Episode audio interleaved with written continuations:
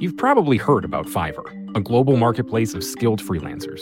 But sometimes businesses need to manage multiple complex projects simultaneously. That's why they created Fiverr Pro, where you can gain access to the very best freelancers, streamline your workflow with a user friendly dashboard, and collaborate on projects with your team. Designed to handle projects of any size, Fiverr Pro is the ultimate freelance solution for your business, with no hidden membership or subscription fees to get started. Visit pro.fiverr.com to sign up and use code VOX for 15% off any service. That's pro.fiverr, and use code VOX. Businesses count on IT heroes to save the day every day and whether you're going into your office or working from home, you need an integrated PC solution. You need the unrivaled, built for business PC platform that gives you performance, security, manageability, and stability for your entire PC fleet. The Intel vPro platform.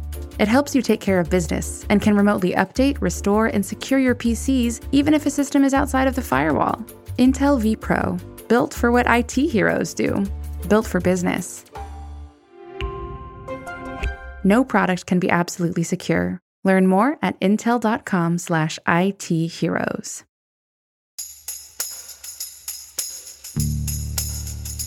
From Cafe and the Vox Media Podcast Network, this is Stay Tuned in Brief. I'm Preet Bharara. Today is Martin Luther King Jr. Day, and to honor the great civil rights leader, I wanted to spend some time talking about his impact on our politics today and also about his legacy. My guest is Dr. Andra Gillespie, She's a professor of political science at Emory University and an expert in campaigns, elections, and voting behavior. Her work is focused on black politics, particularly the leaders of the post civil rights generation.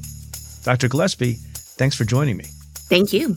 So, obviously, we could talk for hours and hours and days and days about the Reverend Martin Luther King Jr., but I thought on a day like this, there are a few spots we could hit and talk about Dr. King. So, remind folks who may not be so well versed and who understand Dr. King to be basically universally revered, at least by people's rhetoric, if not necessarily always in their hearts, that when he was alive and at the maximum of his power, at the maximum of his popularity, how popular was he?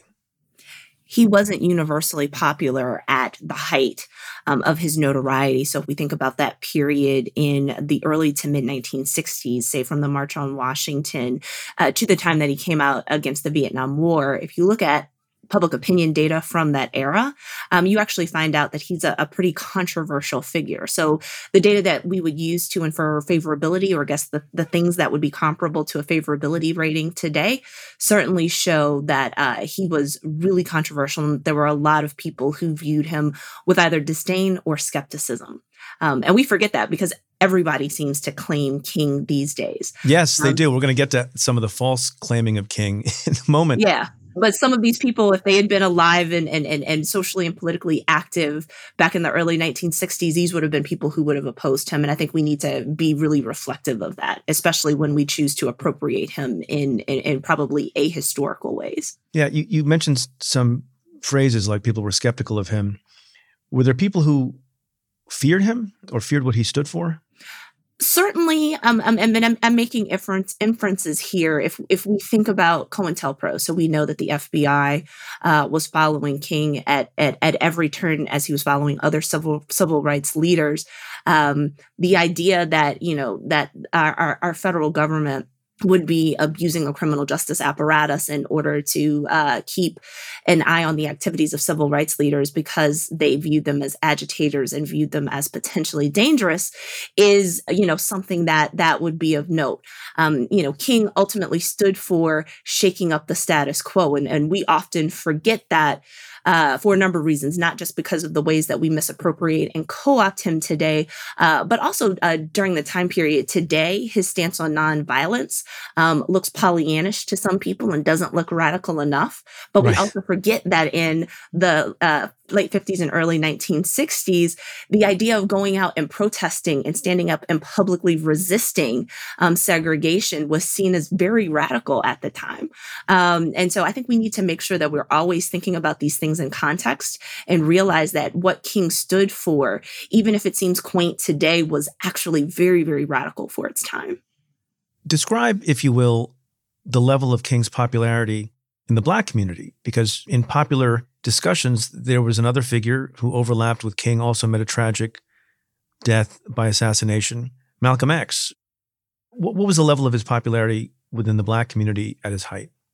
Um, so the public opinion data um, for African Americans during that time period in general is scant. So when I think of the things that I, I, have seen kind of looking through historical archives, I haven't seen um, that type of data that could parse out how many people were supporters of, of Martin Luther King versus how many people were supporters of Malcolm X. Uh, but we do know from the historical record uh, that King and the SCLC tended to be most effective in the southern region where they were primarily located and where they primarily operated. King did try to expand the civil rights movement um, beyond the South. Um, he also tried to expand the civil rights movement behind the, the basic things that people agreed on, like trying to dismantle segregation in public accommodations and, and in voting rights.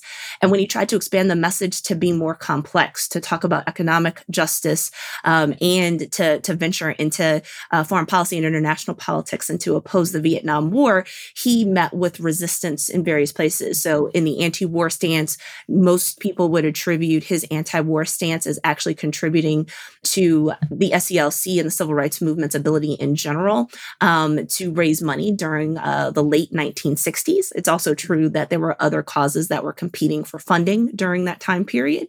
But in particular, when uh, King tried to expand the civil rights movement and, and, and move north, he spent a summer in Chicago. Uh, and there he was not necessarily greeted with open arms. And that actually highlights some of, of, of the differences in terms of uh, socially how Black communities were organized outside of the South, um, where you couldn't make the assumptions that everybody went to church in the same way um, as they may have done in the South. And that wasn't actually 100% true either.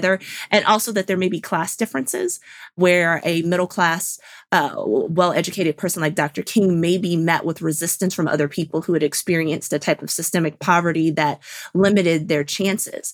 Uh, and then we could also just talk about some of the tactical differences. Um, and so, you know, when King and, and, and the SCLC uh, were first kind of coming to prominence and notoriety, there were folks who wanted to take a much more measured approach.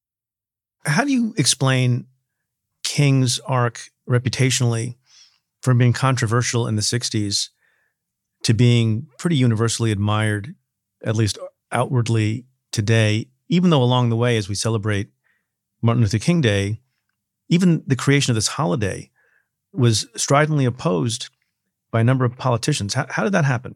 Uh, you know, I think that there are a couple of things. I think one, we have to think about uh, media archetypes and the idea of unifying around personalities.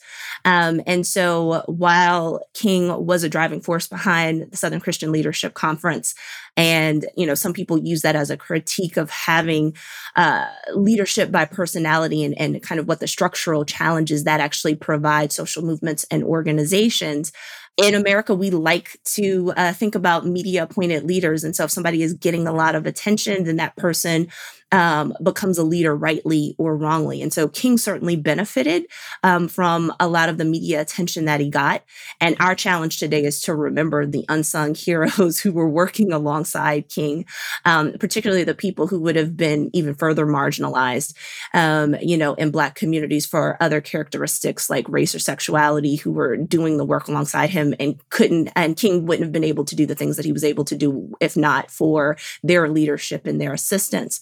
Also, um, you know, there is the idea of martyrdom. Um, and there are philosophers who could talk about this much better than I could.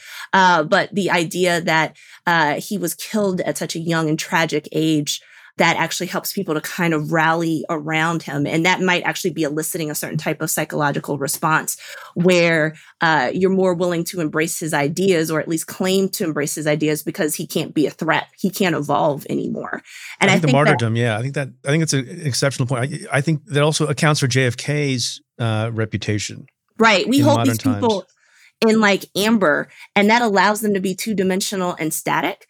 And that actually doesn't allow us to embrace the complexities that they lived. And also understanding that had they been able to live, they may have done eh, different things. They may have continued on the trajectory they were on at the time of their death. They also could have taken very, very different turns. I've always marveled at many things having to do with King. And one of those things is just how young he was. And he doesn't appear young. So he was killed at age 39. He never made it to 40. When he gave the March on Washington speech, the most famous speech he ever delivered, I believe he was like 33, right? Or, or 34. And he doesn't present, no offense to 30 somethings in the modern world, but he doesn't present like a 30 something. Is there something about his bearing and the baritone quality of his voice and his maturity that allowed him to come to the fore in the civil rights movement? Could, could he have done that without having some of those physical qualities? Well, you know, it's funny. I, I, I don't feel qualified to be able to talk about the timbre of his voice or even the homiletic tradition that he's in that kind of comes out of the Black church. Uh, that certainly elicits a particular rhetorical style. Uh, but there are a couple of things that that that I would point out. Um, I think just in terms of uh, like development and life stage. Um, psychologists would probably talk about sort of different types of conditioning uh, today, um, where uh, you know a 34 year old in the early 1960s would have been expected to be married, to have children, and to have kind of been a fully fledged adult in ways that because of advanced schooling and actually also because of you know increases in longevity generally we don't necessarily impose on people at, at the same uh, age status today. Um, so i think that that's part of it. Like everybody seemed older um, back yeah. then. So you know i think about my own grandparents during that era who were a little bit older and you're like wow at that stage they had been married almost 20 years and had a bunch of kids and all of that kind of stuff. And it's definitely not where i was when i was their age so I think, you know, part of that is is different. The other thing is I think understanding why King was put forward as the face of the Montgomery Improvement Association um, and the Montgomery bus boycott movement part of the reason why they selected King was because he was relatively new to Montgomery at the time. And so because he was relatively new, uh, you know, he didn't necessarily, he hadn't been around long enough to cultivate any enemies. Um, and so they figured people would take the fresh face and the fresh voice of it, um, of, of, of him. So, you know, that's part of the reason why he was chosen. And so I think we also have to kind of think about what it means to be, you know, in the right place place at the right time. And that seems to have benefited King. Dr. King advocated, as we've discussed, for nonviolent protest, which I think people underestimate the degree of courage and bravery and physical bravery that took to be beaten by officers and law enforcement officials while you're standing up for independence and liberty and equal rights. Lately, I feel like in this country, there's a move back towards violence and protest. We have the insurrection from January 6th. What do you think King would think about violent protest in America today? You know, I I am reminded of the fact that his youngest daughter, Bernice King, uh, you know, heads the the King Center, and she does run a, a nonviolence program that particularly um, focuses on young people and teaching them the skills of conflict resolution. You know the assumption is is that king would still be promoting nonviolence. Um, we imagine that if you were alive and you'd heard michelle obama um, in 2016 say when they go low we go high that that's definitely something that he would have um, applauded uh, in, in, part because of uh, the civil rights movement and the fact that it emerges um, at a time where mass communication is really coming into its forefront. The contrast that that you could see between peaceful marchers dressed in their Sunday best being hosed down or having dogs sicked on them provided a contrast that really, I think, in, in many instances, emphasized the righteousness of the cause of civil rights um, during the long civil rights movement and perhaps the depravity of those who wanted to uphold and maintain the system of segregation. We talked about the arc of Dr. King's reputation. If you'd indulge me in the counterfactual, and I'm sure you've gotten this question a lot, and people ask us about leaders who die young.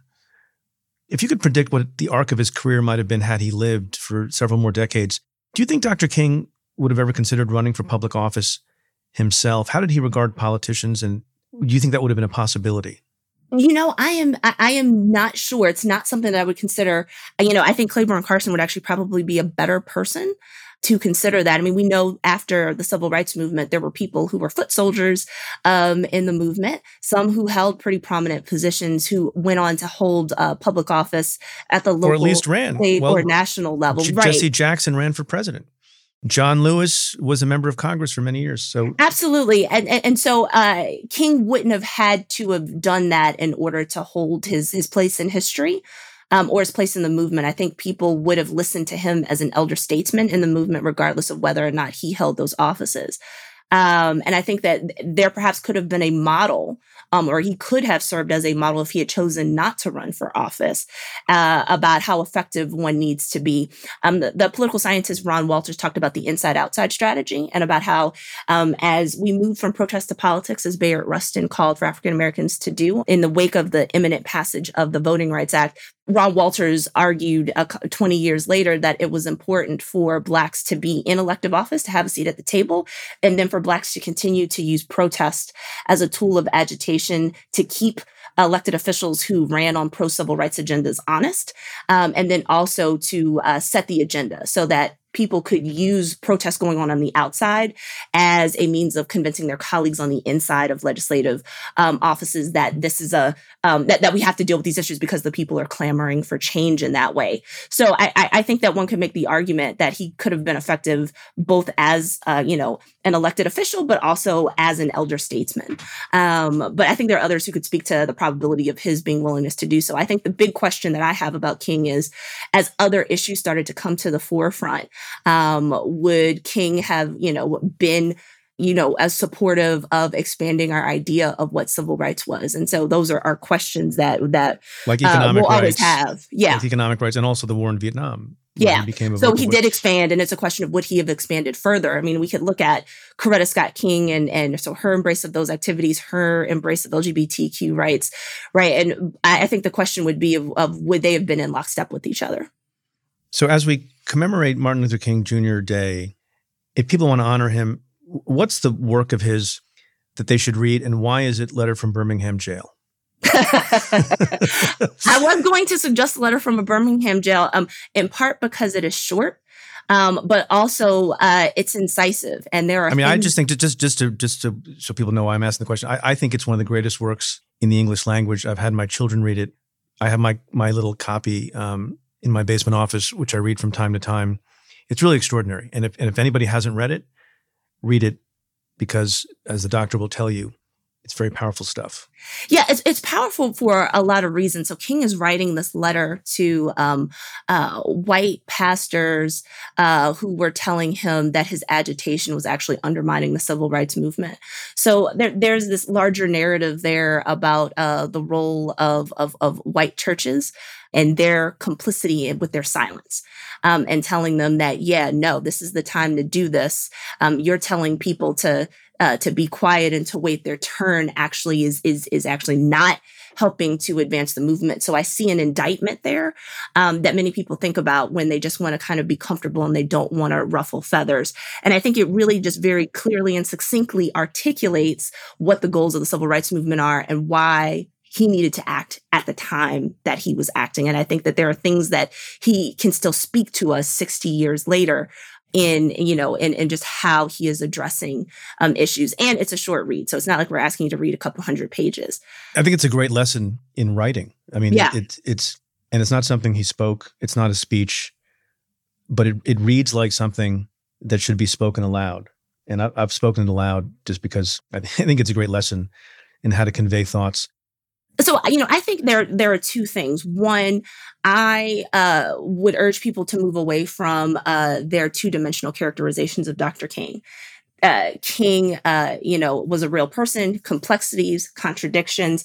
His views and his uh, tactics did evolve over time as he was confronted with new challenges and we need to take them at face value um, but the other thing that I'm struck by, especially in terms of his embrace of nonviolence, is that his goal was to affirm the humanity of the oppressors to try to appeal to them based on their humanity and to talk about redemption while also lifting up and affirming the oppressed and making credible demands for change. And I think in a moment where we are highly polarized, race being chief among those cleavages. Um, but there are other cleavages, but also at a time where people politically make sport of uh, demonizing their opponents uh, to, you know, make political points.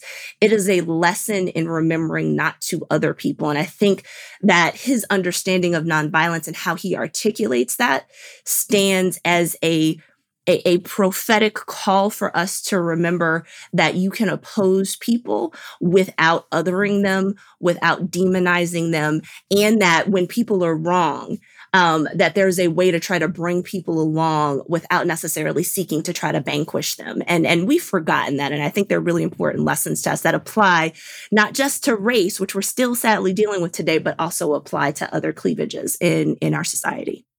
Last question. Is there anyone on the scene today who you think is in the mold or in the spirit of Dr. King, or is to make that comparison kind of blasphemy?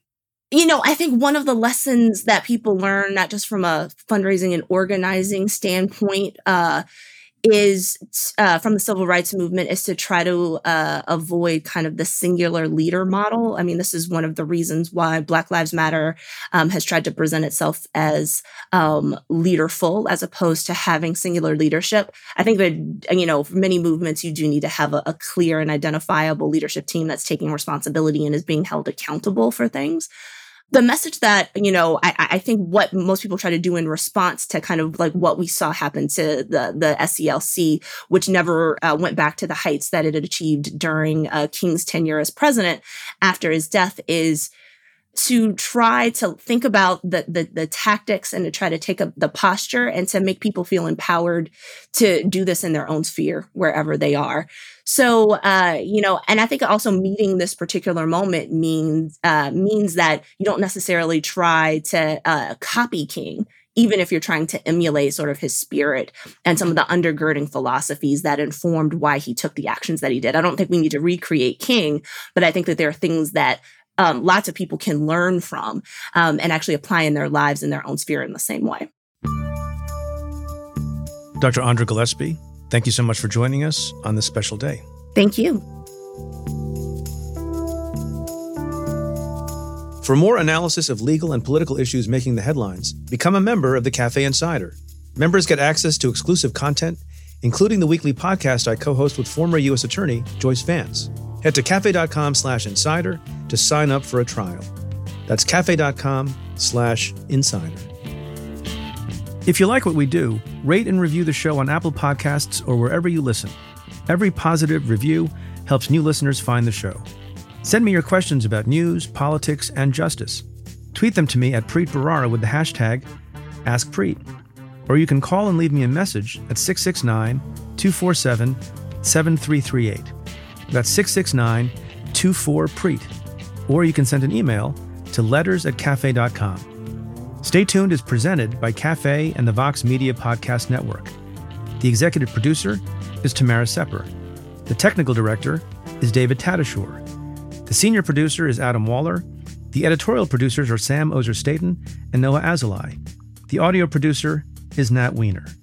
And the Cafe team is Matthew Billy, David Kurlander, Jake Kaplan, Namita Shah, and Claudia Hernandez. Our music is by Andrew Dost. I'm your host, Preet Bharara. Stay tuned.